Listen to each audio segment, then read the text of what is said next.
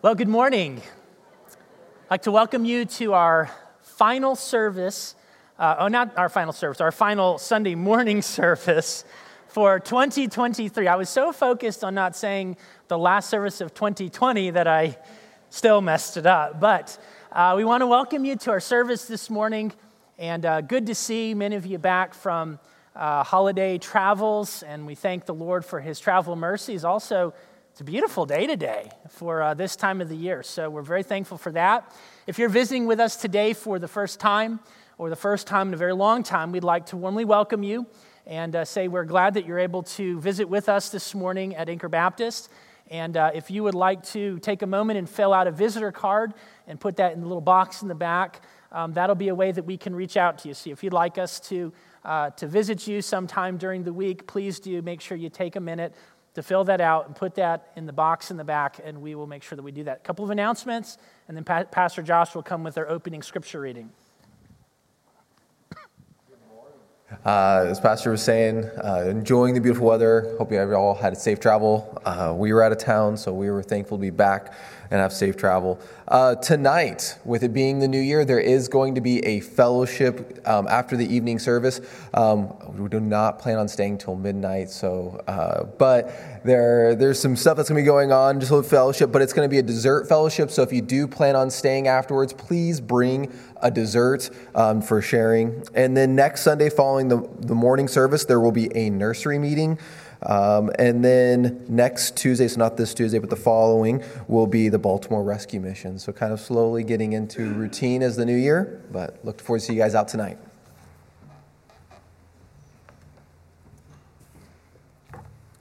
Our opening scripture reading is found in 1 Chronicles chapter 29, starting in verse 1. Furthermore, David the king said unto all the congregation, Solomon my son, in whom alone God hath chosen, is yet young and tender. And the work is great, for the palace is not for man, but for the Lord God. Now have I prepared with all my might for the house of my God the good, I'm sorry, the gold for the things to be made of gold, and the silver for things of silver and the brass for the things of brass, the iron for the things of iron, and wood for the things of wood, onyx stones and stones to be set, glistening stones, diverse colors, and all manner of precious stones and marble stones in abundance. Moreover, because I have set my affection to the house of my God, I have mine own proper good of gold and silver, which I have given to the house of my God, over and above all that I have prepared for the holy house.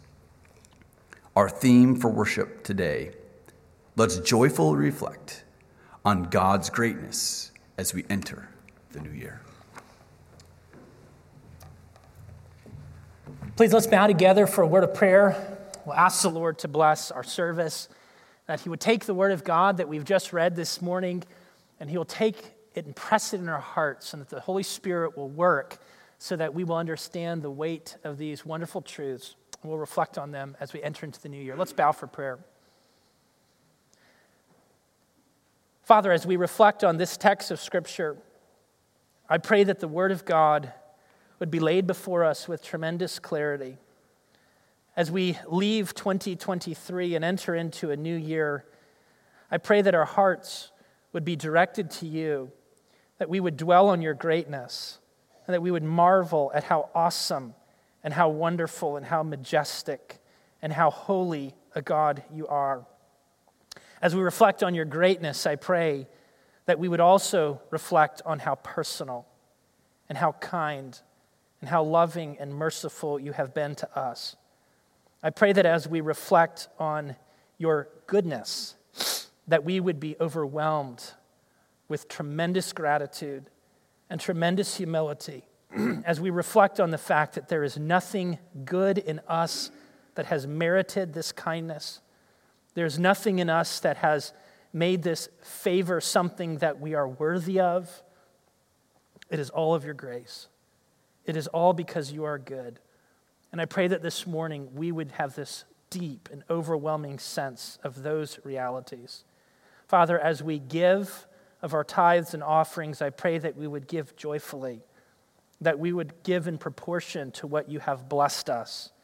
As a church, as we take these resources, I pray that we would use these resources wisely and according to your purposes.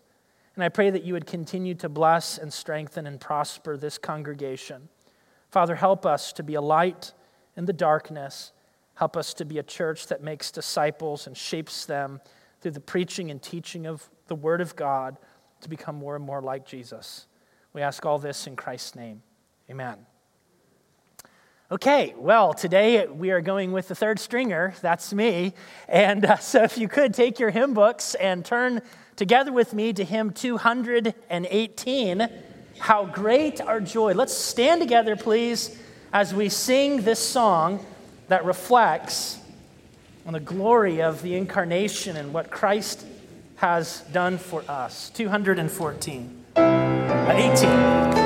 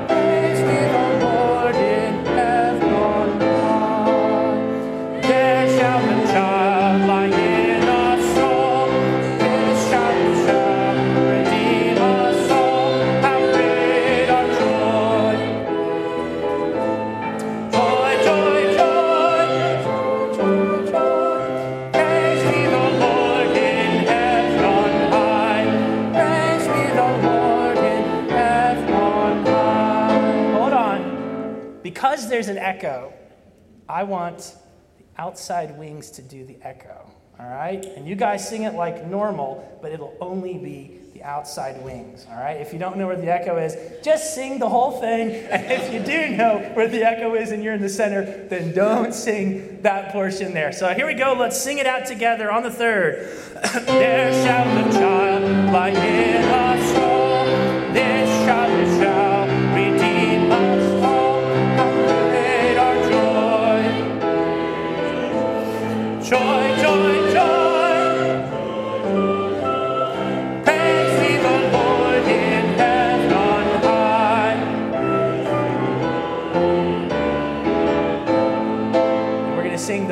which was supposed to be that one. Here we go. This gift of God will cherish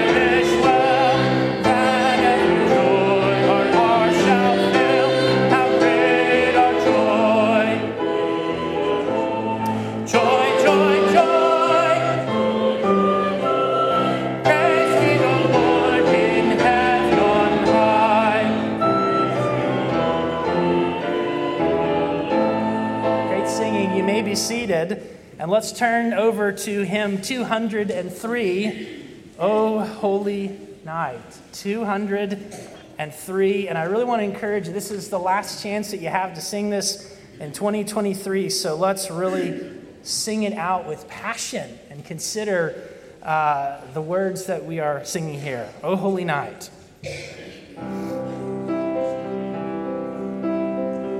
Oh, holy night, are brightly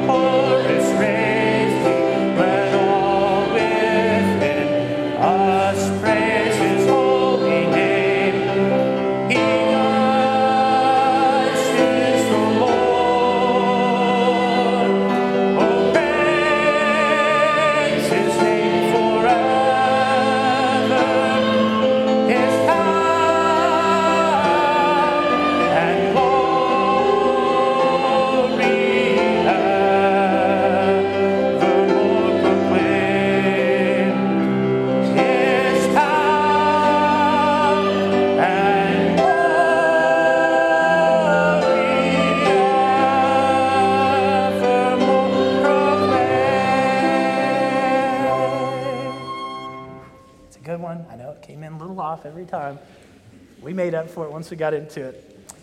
I'd like to sing one more before our scripture reading, and that is 202 Good Christian Men Rejoice. Please, let's stand together as we sing that, and then Pastor Josh, I'll have you come and read the second scripture reading after we sing this.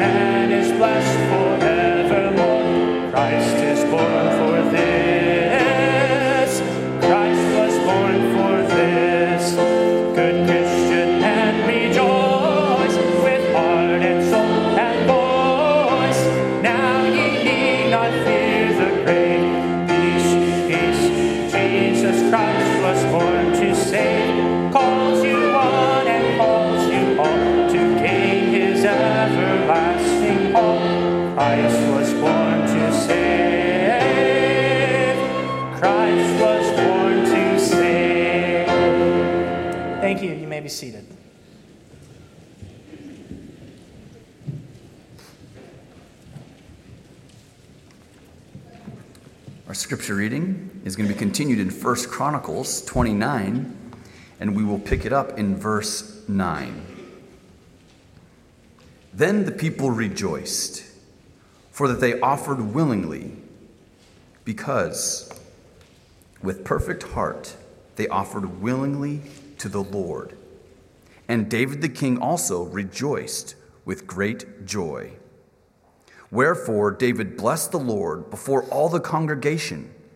And David said, Blessed be thou, Lord God of Israel, our Father, forever and ever.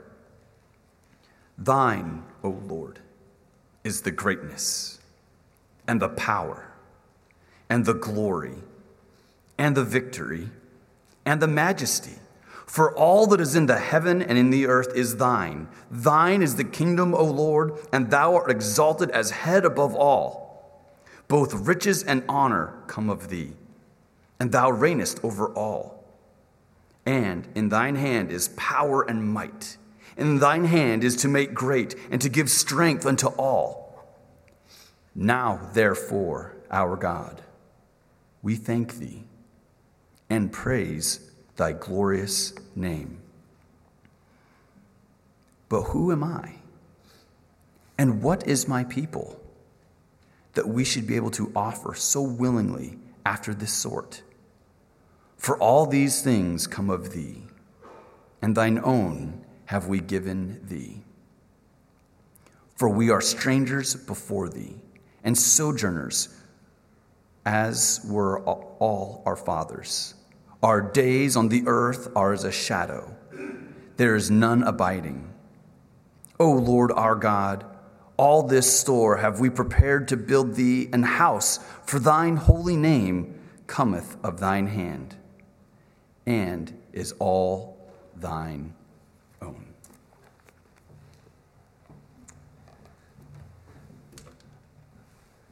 Okay, well, let's continue in our singing hymn 196. Angels we have heard on high. And we'll sing the first two verses together. Then on the third, I want you to go ahead and greet those around you.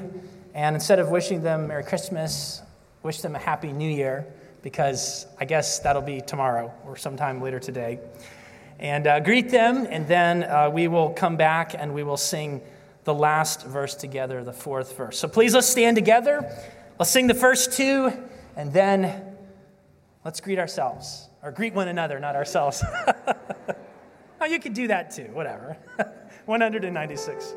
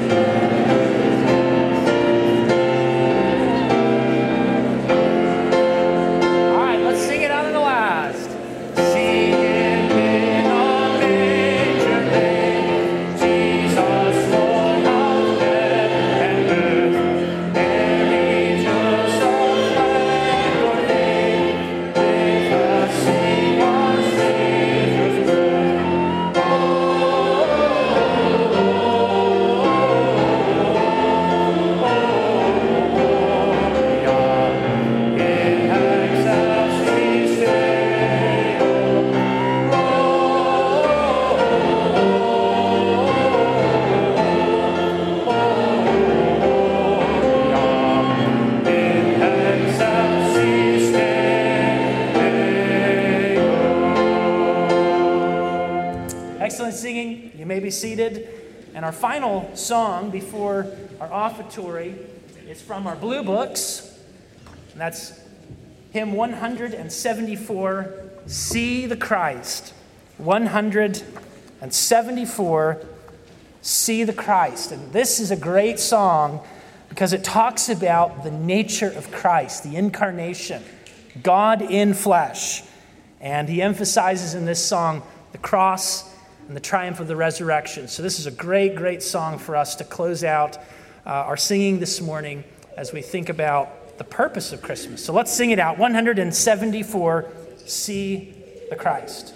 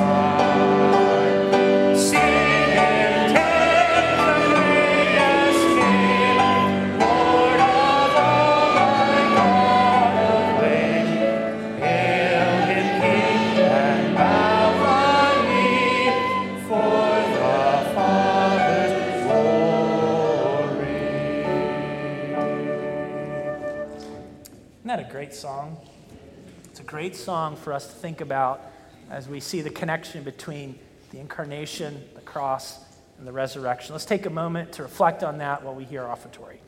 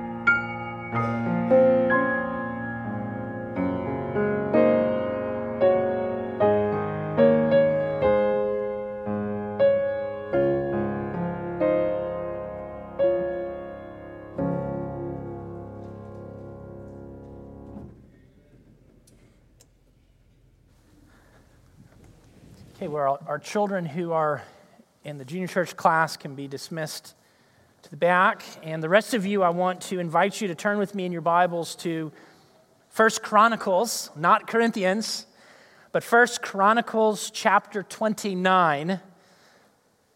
First Chronicles chapter 29, and we're going to be reading verses 9 through 15 together. Again, that's First Chronicles 29, and we're reading verses 9 through 15 together.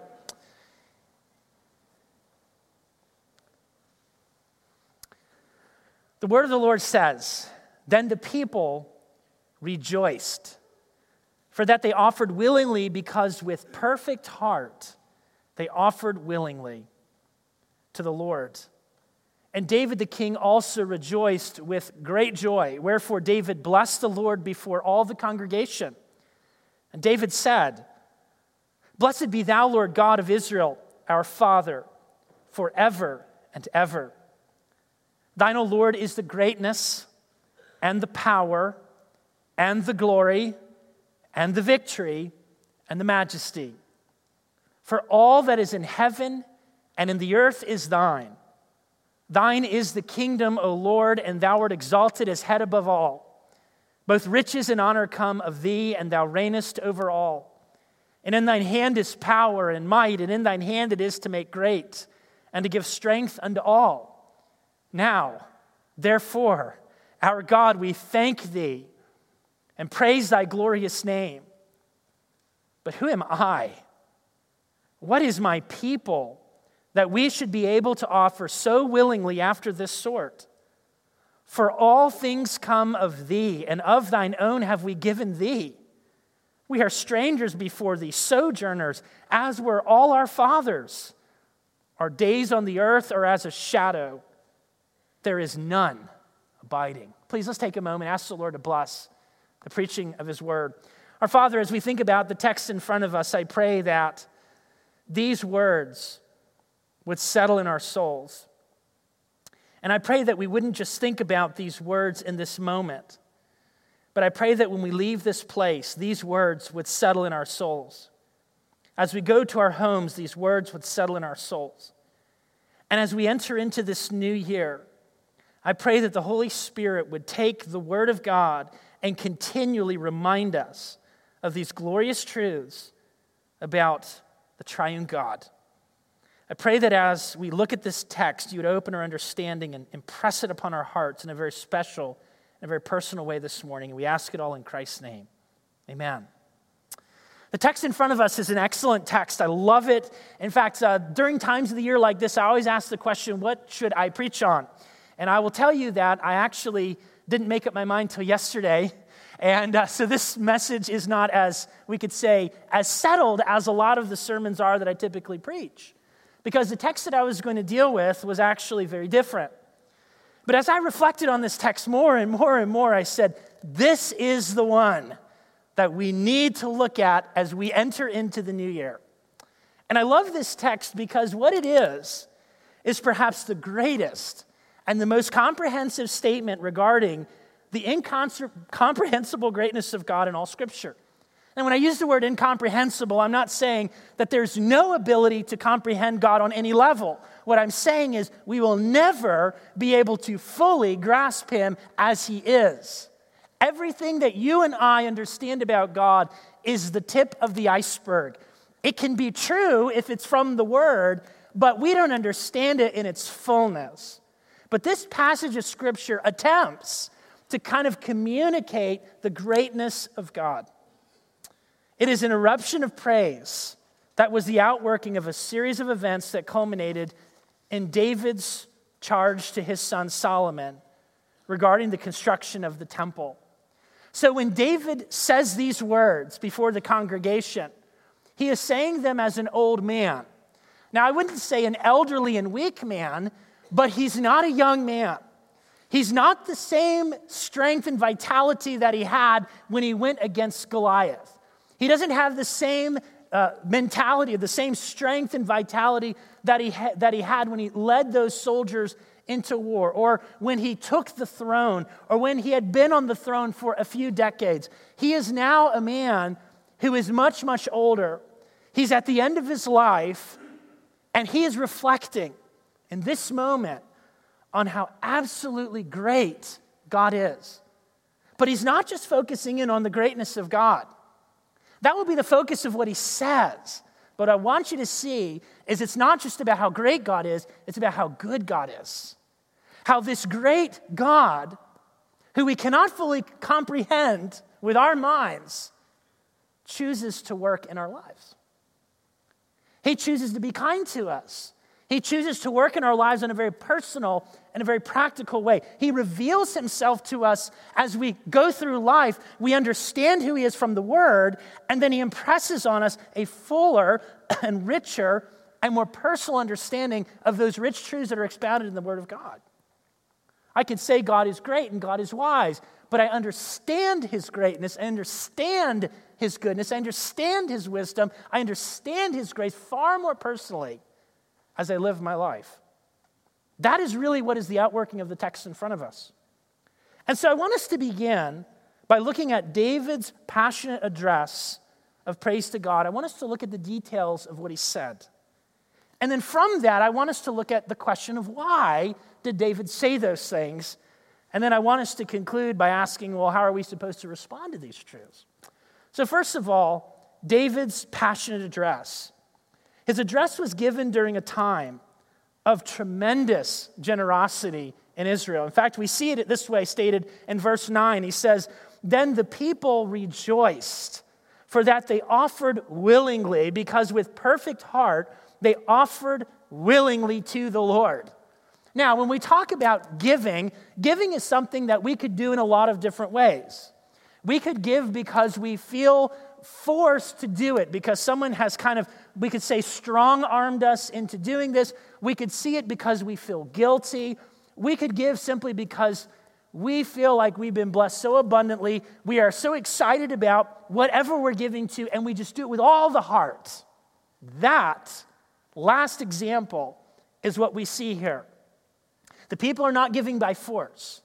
The people are not giving because they're strong armed. They're not giving because they're being manipulated. They're not giving because they're trying to get something from God and they're trying to kind of twist his arm like, if I give you this, I get this back. That is not the way the people are giving at all. And we see that by the way that it's stated in three ways. The first is it says that the people rejoiced, the people were passionate about the gift. If there was any weeping, it was a weeping of joy and thanksgiving that they could contribute to this amazing project that was going to be the construction of the temple after David's decease, but by his son Solomon. The second phrase is they offered willingly. And by the way, he states that word willingly twice. He's really emphasizing the fact not just that they rejoiced, but the fact is, it wasn't by force. It wasn't through manipulation. It wasn't, I'll give you this if I get this back. That's not it at all. There's a free giving of the people to this work of building the temple. A great example of how we should always give. And then the third statement is they did it with perfect heart. It does not say they did it with perfect hearts. It says they did it with a perfect heart. And that word perfect has the idea it is complete, it is a whole. There's a unity of purpose. It's emphasizing the corporate nature of this gift. It wasn't like someone said, Hey, let me show you how much I'm going to give. And they laid it out. Another person said, I can one up that. And they went and they brought their gift and they said, Hold on, hold on, hold on. I can beat all of you. And they bring their gift. And so the focus is on this individual and this individual and this individual and this individual. And then somebody over here feels really bad and they bring a little bit and they're very sheepish about it. That's not what's going on at all. Nobody cares what other people are giving.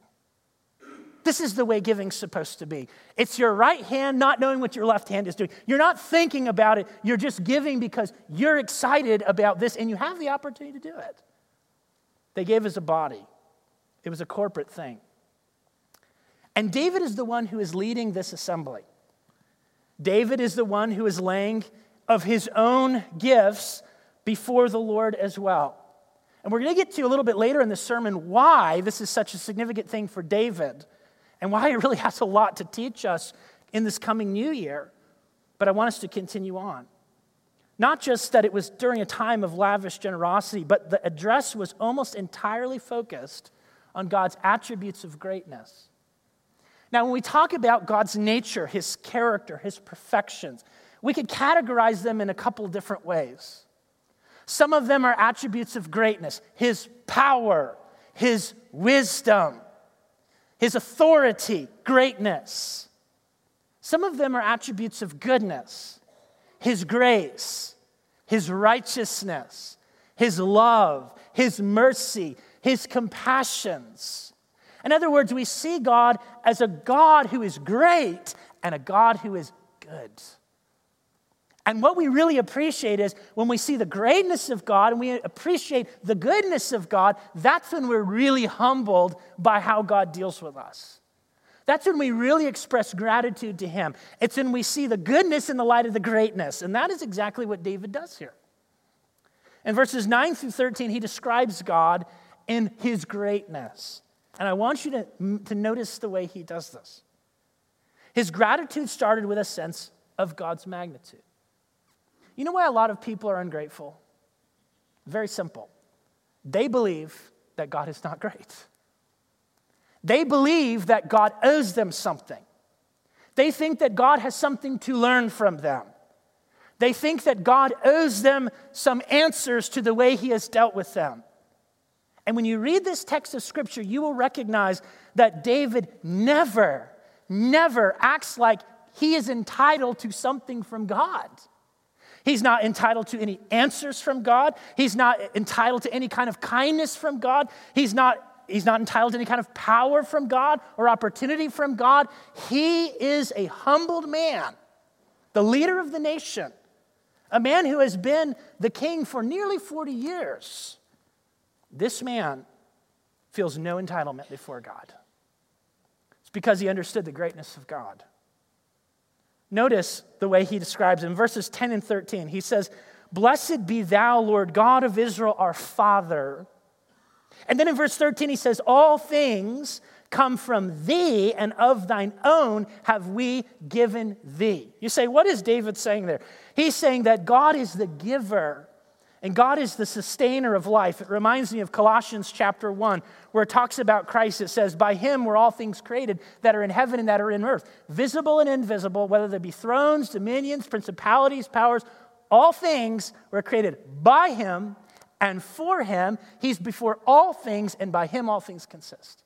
He gives life, he sustains life. Anything that you have that is good, every good and perfect gift, it comes from him, and you don't deserve it at all.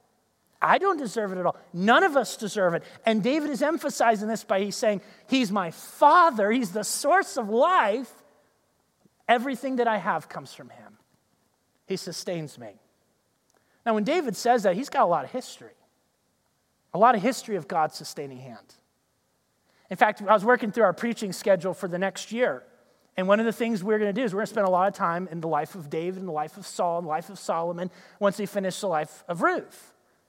And as we work our way through that, it's going to give you an appreciation for the way that David, many, many times, God intervened on his behalf. God was so good to, to David. David was a great man, but David was a very sinful man. And David was a man who didn't deserve any good from God. Yet God was very, very kind to him. And we see the sense of that even coming out as this older gentleman says what he says. The second thing that he mentions, that he is the eternal God. In verse 10, he says, Blessed be thou, Lord God of Israel, our Father, forever and ever. He's the eternal God. Everything comes from him, everything is dependent upon him. He's not dependent on anybody.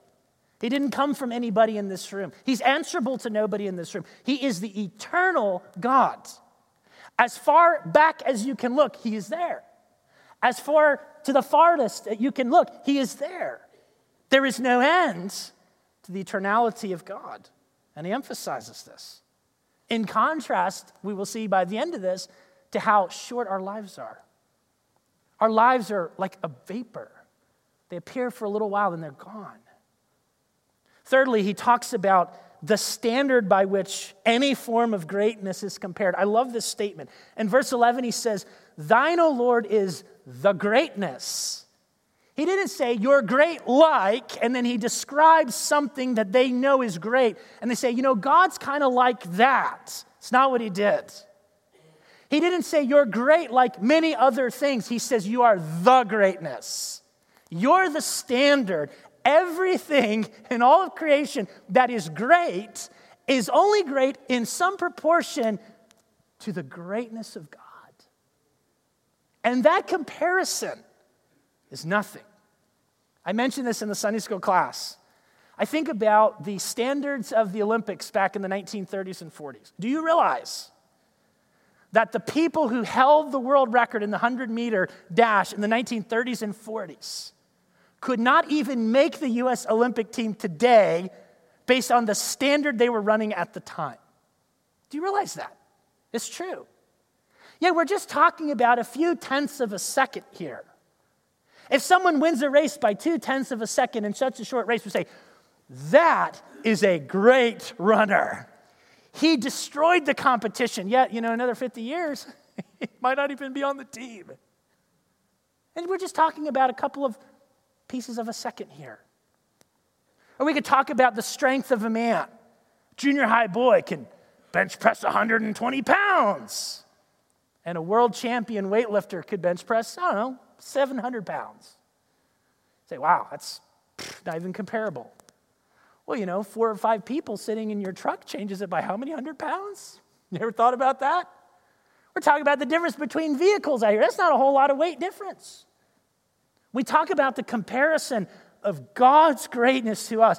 It doesn't even compare, it doesn't even scratch the surface. In fact, when we think about trying to describe this, there are no words that adequately describe the greatness of God. And we will see that by the way he repeats this over and over and over again. The next thing he says is, You are the power.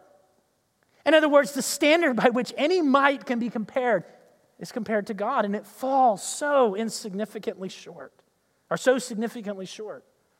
He's the standard by which any glory must be compared. He says, You are the glory and you are the victory, any triumph compared to God. You are the majesty. You say, well, those kind of, like, what's the difference between glory and majesty? I don't know. You sit down, think about it. If you can come up with a good example, then you come and tell me after the service because we feel like we're talking about the same thing His glory and His majesty. The idea is this well, how do you describe God's majesty? How do you describe his greatness? How do you describe his glory? Well, you just say it a lot of different ways and you say, that's God and we aren't even close. Yet that's not the way people think about God. They feel like he's their genie in a bottle. They feel like he did me wrong. And so I, I reject him. I ignore him. I don't, have to, I don't have to contend with him anymore. He is the standard of all these things. He then goes on to say this all that is in heaven and earth is thine. He owns everything. Thine is the kingdom, O Lord. He rules everything. Thou art exalted as head above all. All human authority comes from him. And this is important, is answerable to him. These are all wonderful descriptions of the greatness of God. And the fact is that we, at this time in the year, should really stop and just try to wrap our minds around, to the degree that we can, how great God is. But we shouldn't just stop at that. That's where we should start. And by the way, if we continue there, we will just continue there for all of eternity. But David's redundancy is, is basically another way of saying, you know what, God's greatness is, is not fully comprehensible. You can't adequately describe him, he's incomprehensible. You cannot adequately grasp him, his greatness, because he's described in terms that fall short of who he is. We always think of God in terms that we comprehend, yet these fall so far short. Anything you compare God to is not, is not a perfect analogy. David's description of him in the congregation and in the presence of such a great God reveals something else, though. It reveals that he felt a sense of great unworthiness. He's expressed his conviction that everything that he has comes from God, We see this in verse 12. He says, Riches and honor come from you. He expressed his conviction that he is accountable to God from, for every facet of his life. He says, Thou reignest over all, and I'm a part of that, part that's under your authority. He expresses conviction that all his strength and authority come from God. Verse 12, In thine hand is power and might, in thine hand it is to make great and to give strength unto all.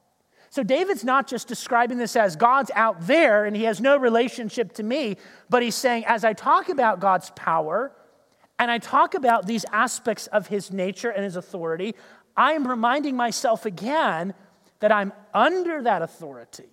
That any strength that I have, it comes from him. He's the source of my life. He's the sustainer of my life. He's the one who put me in this position. He's the one that said no to this thing that I desired. He is the one who has the right to do such things. But I love this. He expressed his wholehearted gratitude for God's kindness. Verse 13, he says, Therefore, our God, we thank thee and praise thy glorious name. David's heart went to where all of our hearts should be right now. God, thank you. Thank you. None of us, none of us has the right to look at God and say, You owe me. None of us. You say, Well, Pastor, 2023 has been a really rough year for me. There's some things that I, I don't think God should have given me those things. I don't think that God should have allowed those things. I don't think God was being right to me. I'm not trying to diminish the things you've experienced in any way, but I will say this with the firmest conviction possible you have no right, no right to look at a holy, righteous God who gave you life, sustains you life, who knows everything and can do anything he desires, and to tell him you were wrong in how you dealt with me. David says, Thank you, God. And by the way, in just a few moments, we're going to recognize that David was dealt some hardship of his own choices, yet he understood God's grace. And it's really neat, what we're going to see in just a minute. He expressed how God had been so kind. He says, Who am I? What is my people? That we should be able to offer so willingly after this sort. All things come of thee, of thine own have we given thee. He says, Everything I've given to you, you gave it to me first. All the resources that I have, I didn't, I didn't take them by my own might. You gave them to me. And then he expresses how short life is and how weak people are in the light of eternity and the strength and power of God. In verse 15, he says, We are strangers before thee sojourners, as were all our fathers. Our days on the earth are as a shadow, and there is none abiding. All of these great people from the past, we don't even know their names. We don't know anything about them. How many of you even know the name of your great great grandfather? Some of you might. I bet a lot of you don't. Okay, your great great great grandfather or grandmother on your mom's side. No idea who these people were. Do you know anything about their lives? Do you know how long they lived? Do you know how educated they were? Do you know uh, what they did for work? Do you know if they had a good marriage? Do you know how many children they had? Do you know anything about their hardship? No, a lot of us don't know anything about these people. Yet we wouldn't be here today if it wasn't for their lives. And the point is this you and I will be forgotten just like that. If the Lord Jesus doesn't return for another couple hundred years, nobody's going to know your name and mine. I mean, the good old internet might help, but there's going to be a lot of information out there for people to digest. Our names will be forgotten. Our lives are significant, but only because of what God does through us. And David expresses this. David is reminded of his humanity in the light of the greatness of God. Second thing I want you to notice is that the story that drives David's passion is one we need to understand. David recounted some important details before these wonderful words. If you turn about a chapter ahead in chapter 28, verses 1 to 6, listen to what it says. David assembled all the princes of Israel and the princes of the tribes and the captains of the companies that ministered to the king by course. And the captains over the thousands, and the captains over the hundreds, and the stewards over all the substance of possessions of the king and of his sons, and with the officers and the mighty men, and with all the valiant men unto Jerusalem. Now, most of the people in this room would not have been able to be in that group. All right? It's just the truth, all right? So he takes the strongest, he takes the mightiest, he takes the most powerful, and he says, You're going to represent the people in front of me. And he says these things to them. First thing he says is verse number two. He says, I had in mine heart to build an house of rest for the ark of the covenant of the Lord, for the footstool of our God, and had made ready for the building. You know the story that David is talking about? There was a moment in David's kingdom where he looks out over his kingdom. He says, You know, I have peace, and I'm strong, and I can do the things that I need to do. You know, it doesn't make sense that I live in this beautiful home and God, His presence dwells in a tent. This doesn't make sense. So he goes to the prophet and he says to him, He says, Hey, I want to build a house for God. And the prophet looks at me and says, Do all that's in your heart. Can you imagine how David's feeling? He's like, oh, this is going to be so exciting. We're going to get all this stuff together. And he's thinking about it and he's processing this. I mean, David was a guy who got stuff done. And then the next day, same prophet comes back to me and says, I got bad news for you. God said no. God said you can't do it. See, does God do that to us sometimes? Sure does. He sure does. You say, well, what are the kinds of things that he does that for? All kinds of different things. If I sat down and I kind of wrote down a whole list of the kinds of things that God sometimes uses to say no, there's a long list we could come up, and we'd still forget things on that list health, consequences for sinful choices, the decisions of other people. I mean, we could just go through all kinds of different situations. And in verse 3, it says, But God said unto me, Thou shalt not build an house for my name. And when David heard those words, I can't imagine how it just would have crushed him. Why would God not let me do a thing I want to do? A good thing. And here's the answer. if it didn't crush him enough when he said no, he goes on and he says more. He says in verse 3 Because thou hast been a man of war and hast shed blood. Now, you say, well, I thought men of war all shed blood. Why does he mention both of them? Well, because he's making a distinction between two different aspects of David's life. One is, yes, he was a king, he was a warrior, but David also committed murder. And part of that story of committing murder was adultery. And a part of that story of murder and adultery was a lot of dishonesty, a lot of deceit, a lot of abuse of authority. David had committed a horrific not just sin, crime against that nation and against God. And the simple fact is, God is not just saying you can't do this, He's saying you can't do it because of your sinful choices. You say, well, did God just kind of like crush him and walk away from? him? No, He didn't do that. Because the next statement is fascinating. And this is a really big part of what we're looking at this morning. In verse 4, he says, Howbeit, the Lord God of Israel chose me before all the house of my fathers to be king over Israel. And here's the next word forever. So God tells David, You can't build my house, but there is something you can do. And what you can do is still a great thing. You're going to be a part of the lineage of the Messiah. In fact, what's interesting is not just you're going to be a part of the lineage of the Messiah, but we will see that God actually took the sin of David, as horrific as it was, as shameful, as unjust, as such an abuse as it was, he still, in his grace, caused good to come out of that. It's a pretty amazing thing to consider.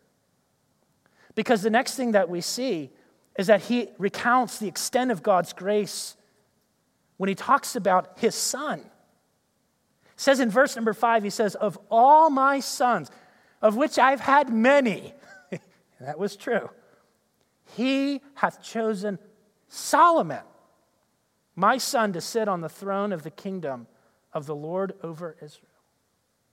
Now, God could have chosen any of David's sons, and he would have upheld the promises that he made to Abraham, Isaac, Jacob, and you just keep going down the list all the way up to David. But God chose one of all those boys and said, That's the one that the line's going to go through all the way to the Messiah. And I love this child. Now, to, to think about this for a minute, David's sin is what brought him into relationship with Bathsheba. So, humanly speaking, he should have never done what he did, and Solomon should have never been born. Humanly speaking, if David is doing what is right, you know, this shows you, this shows you that God in His grace, and that is all, that is the only explanation we can give it. God in His grace can take even situations like that, and He can still be kind to people in spite of it. Because He says, I loved Solomon. I think God's making a point here. He's making a point that I didn't stop loving you and I didn't stop being a good God and I didn't stop being a gracious God because you sinned horrifically. Now, please don't miss this. He didn't say, but you can go build a temple. He still said, no, you can't. There were unquestionably consequences for David's actions. There is no question that as a result of David's sin, he had all kinds of hardship and misery in his family as a direct result of his sinful choices. God didn't stop all of those things from unfolding. But what he did do is he demonstrated his kindness in the spite of all those things. Despite all of them, he showed his kindness. He says in verse 6 Solomon, thy son, he shall build my house and my courts, for I have chosen him to be my son, and I will be his father.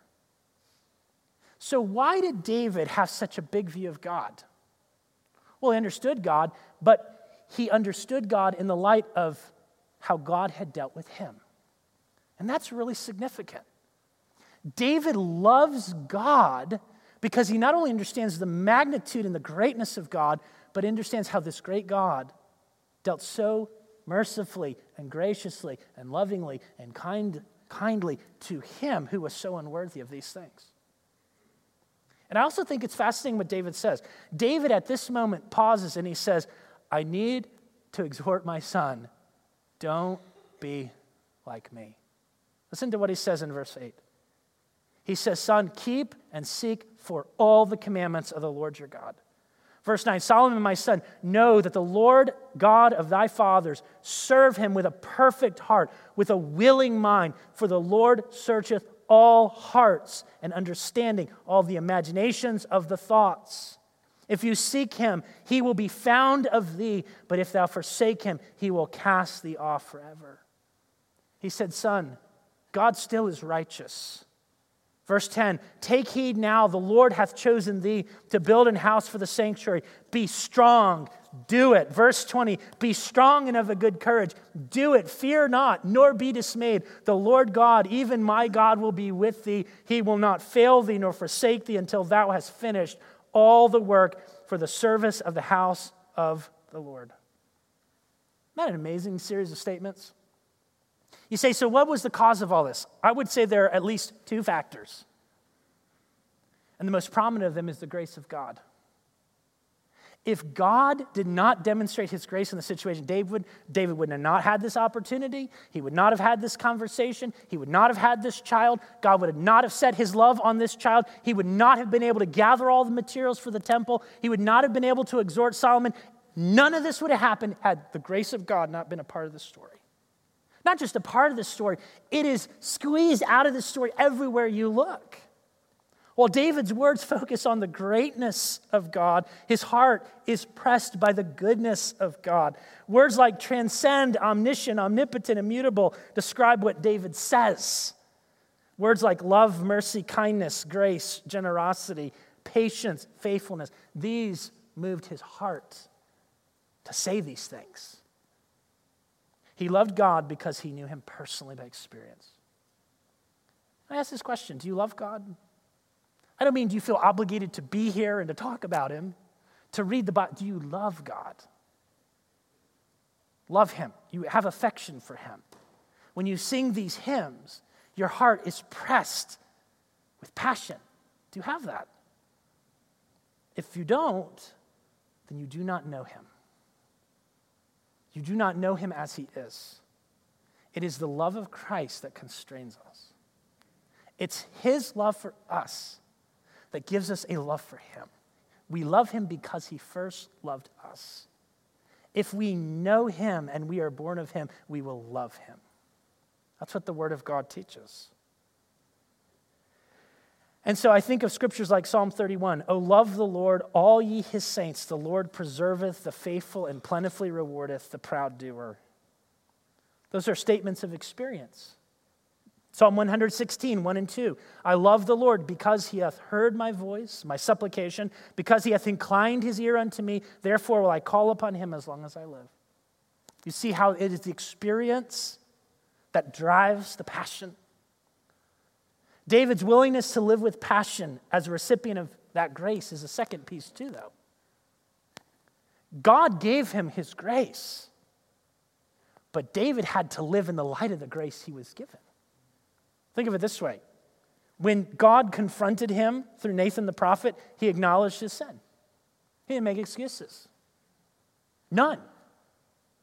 Psalm 51 is David's confession because of what was in his heart. He experienced God's restoration. When David, rather than covering his sin, acknowledged his sin, he was reminded of God's grace. He was reminded of God's love. He was reminded that there is no sin that is unforgivable to the Christian. He was reminded that the blood of Jesus Christ, the Son, this is before the cross, it cleanseth every sin. So, as he's faced with the weight of his sin and he acknowledges the sin, God reminds him of what he's done for him or what he would do for him on the cross.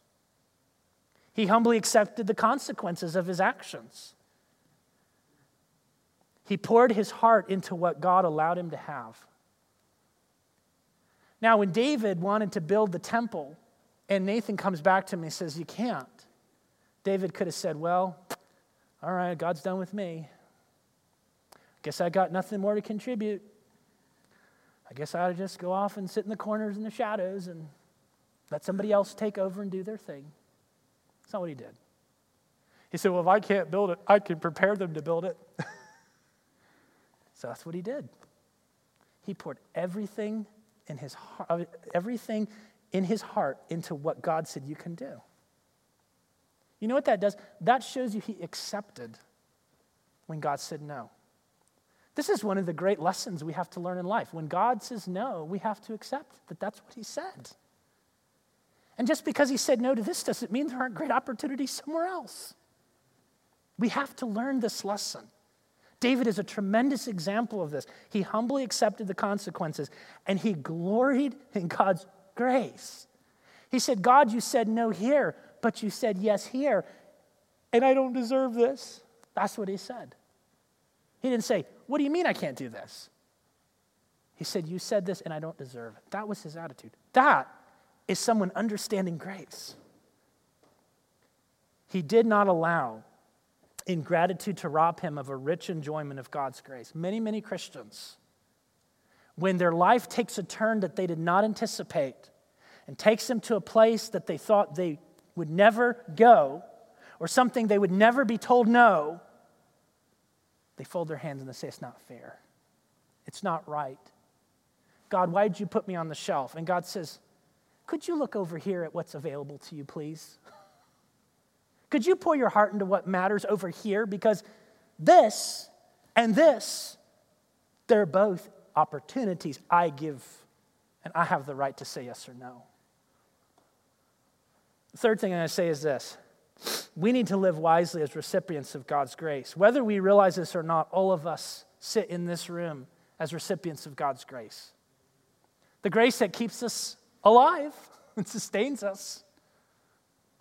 The grace that is available to us through the death of Christ and his resurrection and his righteousness. The daily grace that sustains us as believers as we grow into Christ's likeness. As we grow in a depth of knowledge and understanding and appreciation of God's goodness. We are all recipients of his grace. And sadly, some people foolishly live as if they're dependent on nobody and they don't need anything. And I want to remind you of what it says in Lamentations 3. This is the text I was going to preach until yesterday.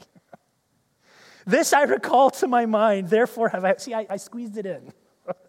therefore have I hope. It is of the Lord's mercies that we're not consumed. His compassions fail not. They're new every morning. Great is thy faithfulness. The Lord is my portion, saith my soul. Therefore will I hope in him.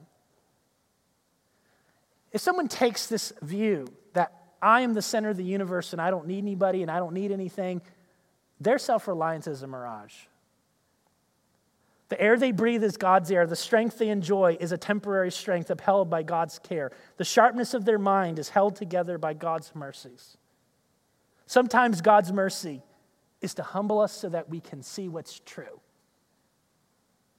You know, I played uh, Stratego with my boys. Whew. Next year, we'll do that again. You know, play word games like Scrabble and stuff like that. You start realizing, man, I'm not as sharp as a 13 year old. it's not a good thought. The truth is, we're all going to lose what we have. And it may happen faster than we realize. And sure, it'll happen faster than we feel like it should. God's mercy humbles us. God's grace is available in Christ no matter how far someone has gone or how long they've resisted Him. Some people unnecessarily fail to see God in all His greatness. I think there's a lot of Christians. We talk about how great God is, but we really don't see Him as He is. And it's very evident in the way we think, the way we process, the way we make decisions, all those things. People fail to look at the wonder of creation and ask, huh, where did that come from? Where, where does this sense of obligation come from? Where does this order? Where is this sense of right and wrong? Sometimes people fail to ask why does science start with the presupposition that there is order to observe and there are natural laws to discover? Must mean that somebody made them. And God's grace is available no matter where a person finds himself. But I want to mention this one as well. Some unnecessarily fail to experience the riches of God's grace. They will not face sin, which keeps them from the blessing of forgiveness and restoration. When a person covers sin and hides it and is unwilling to address it, guess what it does? It keeps them from experiencing forgiveness and restoration. And you know whose fault it is? Only one person's, it's theirs. When a person doesn't face their sin, or when they have faced their sin and they understand God's promises of forgiveness and restoration, but then they refuse to personalize those precious promises, they, they fail to experience the riches of God's grace. There's some people, you could, you could take them into the scriptures and say, hey, you know what? I know that that's what you did. I know that you faced that. Let me remind you of what God has done for you. And they say, yeah, yeah, yeah, I know that's true, but I don't feel it. Well, are you going to believe it or not? It's not about how you feel, it's about whether or not you're going to accept what is stated. And a lot of people fail to experience God's grace because of that, the richness of His grace. They experience God's grace but wallow in misery for what has been lost while missing out on what is available. I mean, this is, this is, this is where a lot of people find themselves. I can't let go of what God said is not available. And he says, Well, why don't you take that? That's available. I remember when I was a, a teenager, my pastor gave this illustration. I have no idea if this is, this is really how they catch monkeys, okay? But what he said is they'd take a gourd and they'd drill a little hole in that gourd and be empty inside. It was just big enough for a monkey to stick his little hand down in there. And then they put something in the gourd that tasted really good. and that monkey would go and stick their hand down in the gourd and they'd grab a hold of it. And guess what? When your fist, when your hand's like this and when it's like this, there's a difference. And that difference was the gap. And they put their hand there and they'd hold on to that thing and they couldn't pull their hand out because they were holding on to what was inside the gourd. So they walk up and they they catch that monkey right there. Why? Well, because he wouldn't let go of what was keeping him bound. A lot of Christians live this way. A lot of us want to hold on to something that God says, no, you can't have it. Well, let go of it. Take what God gives you. Some ignore the consequences of sinful choices and presume they can continue as if there is no natural consequence for sinful choices. Presumption is a dangerous sin, folks. Scripture says in Proverbs, He that being often reproved hardeneth his neck will suddenly be destroyed, and that without remedy. That is a description of presumption. I say, This is my way, and I don't care what God says. I'm going to do what I want to do, and I'm going to push ahead. And God says, You can do that, but there's going to be a day you can't do it anymore. And the harder you push and the longer you do it, the closer you get to that day. God's grace is available in all of its richness, so let's embrace it. He's given us so many wonderful things that we can glory in. Number one is the fact that we're Christians. And you start at that point and you start working away from it. And guess what? You'll just see example after example after example after example of how good God is. Let's bow together and let's thank Him for that. Our Father in heaven, thank you for the word. This text is so, so rich, so full of depth, and we needed to hear this today. May we not leave this place with a hardened heart of unbelief, but may we walk out of this place with a heart that is tender and rejoicing in your grace. If there's anybody here that needs to do heart business with you, I pray that they would do that. If there's someone in our midst who has never placed their faith in the finished work of Christ and experienced the new birth, being born again, by grace alone, through faith alone, in Christ alone. I pray today would be the day that they face their sin, the reality of the cross, the empty tomb, and they embrace the gospel with all the heart. We ask these things in Christ's name. Amen. I'd like us to turn in our closing hymn to hymn 38 How Great Thou Art.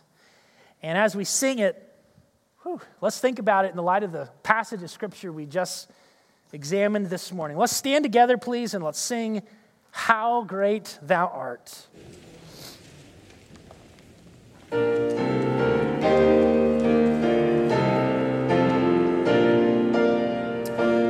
Lord my God, when I'm awesome wonder, consider all the worlds thy hands have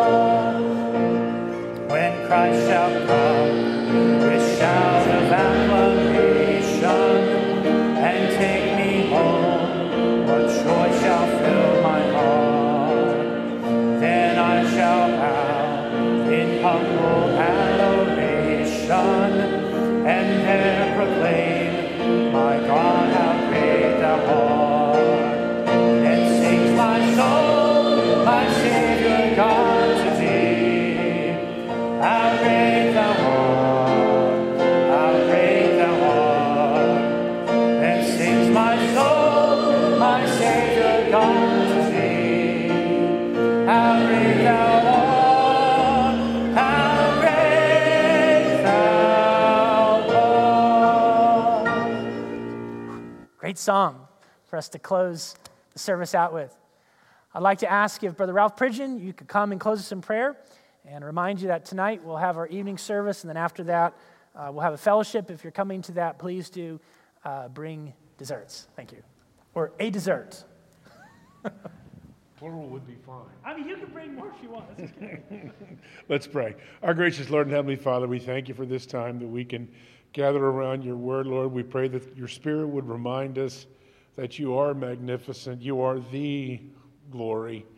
And just as we go through this, the rest of this year and into next year, that that would be our focus, serving you and giving you thanks for everything that we have. Now, we pray that you dismiss us with your blessings, watch over us all, and use us and find us in your will. We pray in Christ's name. Amen.